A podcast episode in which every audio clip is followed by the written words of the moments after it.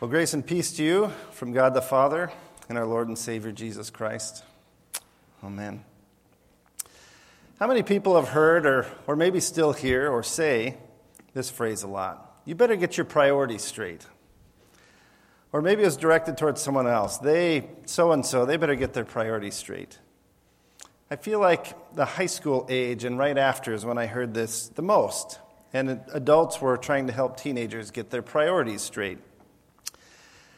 I think what it was used for mostly was in preparation for whatever came next, like getting a good job so someone could be successful. Or maybe uh, to help them prepare for college coming up if they were still in school. The priorities that needed to be straightened out were things like staying focused on getting good grades in school versus partying or messing around with friends all the time.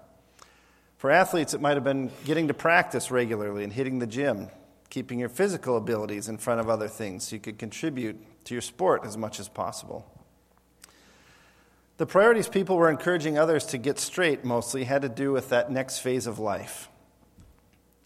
For someone working full time that was already out of college, it might be gearing up to buy a house or start a family. And the warning about these priorities implied that if you did not get your priorities straight, you were not positioning yourself for whatever was in the best way possible, for whatever was coming up next in life.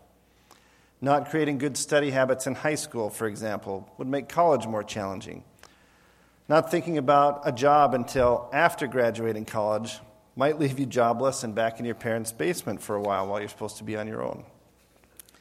It was easy to identify people that didn't have their priorities straight because people would comment about them and point them out. Boy, Johnny there really needs to get his priorities straight if he wants a good job. No matter what season of life you're in, keeping priorities is difficult. In high school, many of us are exploring newfound social lives with friends, and we're under enormous peer pressure for that social acceptance, which makes our daily influences more about how our social standing is than thinking about college or working or other things in life.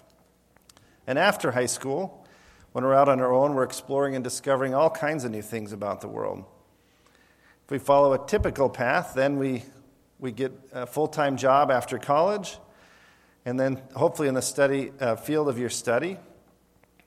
And you're still trying to figure out how to maintain that social life you had before, but while also being a good worker. And then fast forward for some to being a new parent. I'm sure many of you remember that first birthday. I remember thinking, I'm so relieved we were able to keep this kid alive for a year. The stakes of keeping priorities, despite the humor, really took on a whole new meaning when you now have other lives depending on you and your priorities. If you screw up, you're not just screwing up your own life, but now someone else's also. Despite these traditional stages I talked about, everyone's walk through life is a little different. I didn't go to traditional college after high school, for example. I went full time in the job I had through high school part time. By the time I got around to college, I was taking adult classes at night, which is also about when I started a family. I was a new husband and father, working all day and spending a couple evenings a week away at class. And looking back at how fast that time went and some of the things I missed out on, I'm not sure I had my priorities completely straight. The dictionary defines a priority as something that is more important than other things and that needs to be done or dealt with first or the things that someone cares about and thinks are important. One way to figure out what our current priorities are is to take a look at where you spend most of your time and money. And that will reveal to us where our priorities really are, whether we realize them or not.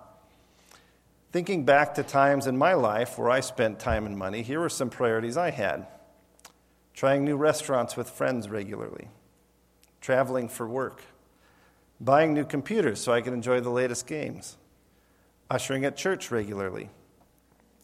It seems like a fairly normal list of things, but thinking about the definition I read earlier, were those really more important than other things that needed to be done or dealt with first? Priorities aren't really about whether something is good to do or not, it's just about where they fall compared to other things. Here's the same list, but let me read it a different way going out to restaurants away from my family instead of being at the dinner table with them, spending money on restaurants and new computers rather than set, setting money aside for family vacations, choosing a job that keeps me away from my kids for a week at a time and missing some important first experiences that I can't ever get back. Showing up to church by obligation once per month to usher rather than investing in my faith walk and being active in my faith community. Now, I'm not saying there was anything wrong with the things that I mentioned before, but in being reflective of my own experiences, I just want to show that everything we do can sometimes be at the expense of something else. Every minute we spend, just like our dollars, is a choice. On those Sundays I showed up to usher because my name was on the schedule, I was choosing to be here at church, but the other Sundays I was choosing to be somewhere else, probably sleeping in. There are a lot of things in life that need to get done, and some of them are urgent, some are important, some are both, and some are neither. I've spent my share of time on things that are not important or urgent. I'm thick headed and stubborn, and it's difficult for me to be self aware sometimes and realize when I'm not focused on the right things. At any given moment, I feel at that time like I'm doing exactly what I should be doing. But where this falls apart is when I haven't looked to God for direction, when I've gone off on my own, set my own priorities. It takes a lot of effort to quiet the mind and get myself tuned into God's voice. But that's where the real priorities lie with our Lord and Savior, who, as we've talked about many times, has a plan far greater than anything I could conceive of on my own. And what he's made clear through his word is that he is our priority above all other things. You know, there are some truths of God's words that are difficult for me to wrap my head around, just aspects of my faith that I grapple with. And our gospel message today is an example of one of those. I think it's, it's admirable. We should all put our families ahead of a lot of other things. And a lot of people would say our families should come first. And it's our instinct as parents with, with kids to put them above everything else. And that makes it a bit uncomfortable for me to hear Jesus tell us that, as he does in our gospel, he comes before everyone, including our sons and daughters. Or the idea that we should love him more than our earthly mother and father. For me, that's just a challenging thought for uh, for my mind. Our Old Testament reading seems a little bit more straightforward for me. Moses lays out what God told him to teach us really clearly. In Deuteronomy chapter 6 and verse 5, he says, And you must love the Lord your God with all your heart, all your soul, and all your strength. Later, Jesus gives us a priority around this commandment as he answers the challenges of, a, of some Pharisees about what the most important commandment is in Matthew chapter 22, verses 37 and 38, where Jesus replied, You must love the Lord your God with all your heart, all your soul, and all your mind. He's quoting Deuteronomy here. And then goes on to say, This is the first and greatest commandment. One of our first priorities, spoken directly from God to Moses and on to us, and later repeated by Jesus to us. And God has given us a blueprint for priorities. Back in Matthew chapter 10, Jesus emphasizes this using those more challenging words I mentioned. As he's instructing the 12 apostles, verse 37 really stands out to me. Jesus says, If you love your father or mother more than you love me, you are not worthy of being mine. If you love your son or daughter more than me, you are not worthy of being mine. Jesus leaves no gray area about our priority. I think when I first read this, my mind sort of jumped to a rebuttal. How could I not love my father or mother or my son or daughter? But that's not what Jesus is saying here. My reaction was just defensive because I was uncomfortable with this for some reason. I remember uh, being at a wedding uh, quite a few years back of a couple of friends of mine, and their pastor was telling them during the ceremony that as they grew in their faith and expanded their love of God, they would learn how to love one another even more. And it was when I finally put these two thoughts together that I realized God was speaking something reassuring to me through these priority verses, uh, though with a warning as well. The warning, which I think is what this passage is more about, is that when we give ourselves completely to Christ, those around us that have not yet may turn against us and not understand what we're doing. But our priority is to love the Lord our God with all our heart, all our soul, and all our mind. And through that love, we'll learn to love those around us as children of God. And if we put our earthly relationships above our heavenly relationship, the cost is too great and terrible to imagine. In Jesus' words, we would not be worthy of being His. If those around us start to turn against us, as painful as that would be, we need to stay focused on God. He is our priority, even over and above our own family.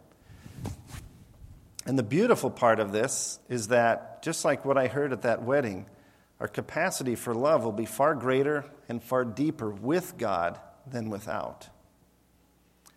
In the Truth Project, Del Tackett talks about gazing upon the face of God. He digs through Scripture and talks about examples that God provides us so that we can learn from not just the words, but the models and blueprints that He lays out for us.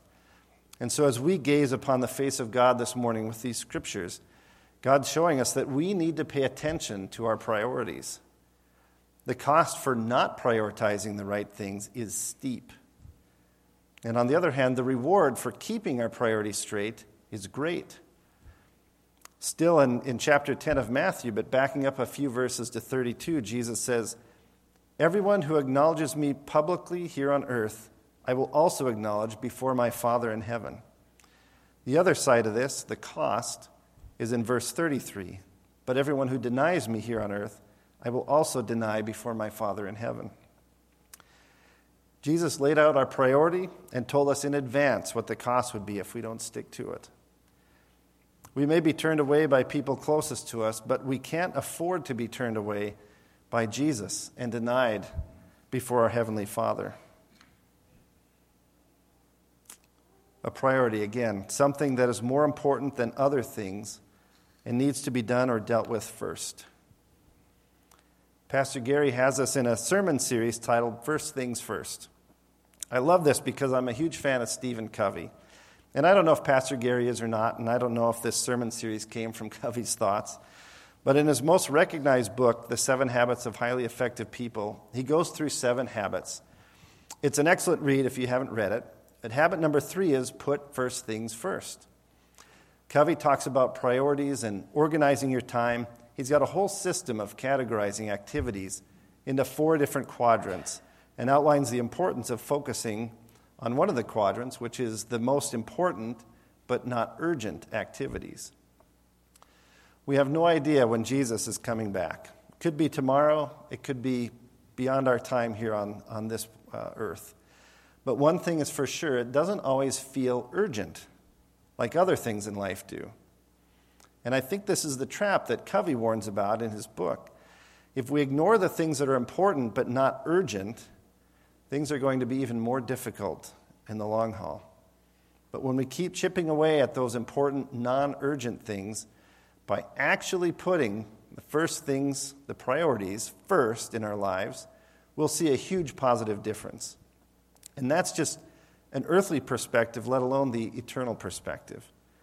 If we really put Jesus first in our lives, we'll receive rewards that we are hard that are hard for us to even fathom. He will acknowledge us before our heavenly Father. I want to finish by building even more on something Pastor Gary talked about last week. He shared uh, some scripture from the book of Revelation in chapter 3, verse 15 where Jesus is speaking. He says, I know all the things you do, that you are neither hot nor cold. I wish that you were one or the other. This reminded me of some great wisdom from Jim Rohn. And I've shared some of his thoughts before. I've got a video clip here in just a minute that I'll end with. But in one of his talks, he goes through what he calls the diseases of attitude. And in, one, in this clip, he's talking about the disease of mildness. And he actually, uh, indifference, he actually talks about this. I believe, he doesn't say it by book, but I believe he's talking about this specific verse in Revelation. Um, it won't be in the video, but he he talks about living life not lukewarm, but hot or cold, one way or the other. And I want to share this clip, which is his version of Paul's conversion. And it, he just does it in a way that I think drives home better than I can some of this point. So, three thoughts uh, for you to think about during the video. First, make sure to get your priorities straight. Jesus is our first priority above all else. Second, if Jesus isn't your priority, great news, you can change your priorities. all you have to do is make up your mind and just change it. Rohn provides a great example of what that looks like through Paul's conversion. And third, and finally, with your priorities now all in line, don't suffer from the disease of mildness. As Rohn says, put everything you've got into everything you do. A short disclaimer this video was recorded in the 80s, which I'm sure you'll be able to tell when you see it, but the content is timeless. So let's have a look. The good Lord needs a leader for the early Christians. Remember the early days of the Christians? Not like today. If you were to stand up in the early days and say, I'm a Christian, cut off your head, toss you and your wife in jail, let you rot. I mean, those were ugly days. Being a Christian back then was not called socially acceptable. They didn't have 125,000 in the Los Angeles Coliseum to hear Billy Graham on a Sunday afternoon. Not back in those days. Back in those days when the Christians got in the Coliseum, it was a different story, right? I mean, the word was stay out of the Coliseum, especially on Sunday. Last Sunday was Lions 33, Christians nothing. See, those were mean, tough struggle days for the Christians. Now, when the days are mean and tough and struggling, you got to have some kind of leader. Do you know who the good Lord picked for the leader when the days were mean and ugly? Saul from Tarsus. That's who he picked, Saul. I'll tell you what, I would have picked him. You would have picked him. Anybody would have picked Saul. Saul was one of those incredible guys. Once he got into something, look out. Everybody in the community knew what Saul was in. Because whatever he joined, he'd flip all the switches, open up all the dials, turn on all the faucets, and go like mad. He was known as All Out Saul. I mean, he was something else. Now, at first, it wasn't working out well. Saul hated Christians, which makes a poor leader, right? I mean, that won't work. Saul got this bug somewhere about the Christians. He got to hating Christians. And he hated them so bad, every time somebody would say Christian, he'd fly into a rage. And I guess he decided one life, or one day, it was his mission in life to get rid of all the Christians. He was Saul anyhow, could do most anything he wanted to. So he got him these letters of authority to go around to the various communities and hunt down the Christians. They said, do whatever you want to with them, Saul. They're unpopular anyhow. Drag him in the streets, whip him, stone him, torture him, kill him. You mention the name Saul from Tarsus to the early Christians. I'll tell you what they would do. They would run, hide, lock the doors, leave town, dive underground. I've been in the catacombs of Rome where they hid. He was mean. I mean, terribly mean. But remember the story? One day Saul's making it for Damascus. Heard about some new Christians, flies into a rage, takes off for Damascus.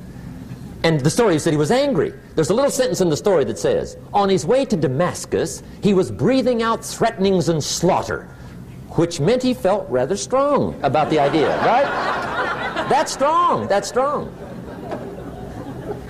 But on this journey, right, according to the story, as Saul was making his way to Damascus, the good Lord looks down out of heaven and says, There's my man, Saul. He's got to be something else. And according to the story, this great light shines out of heaven, knocks him flat, right off his horse, grinds his face in the dirt, and blinds him for three days. The good Lord using recruiting tools we can't use, but when you're Lord, right? To make a long story short, Saul from Tarsus becomes converted to Christianity. He becomes Paul, the great leader, the apostle. And without a doubt, the good Lord got him a dandy. One he didn't have to pump up every month. In one of his later writings, he said, The things I once hated, I now love. The things I once loved, I now hate. See, that's strong. Here's the key to the good life learn to put everything you've got into everything you do. Whatever you are doing, pour it on. It will quickly open up into opportunity or quickly disclose to you that you ought to be doing something else.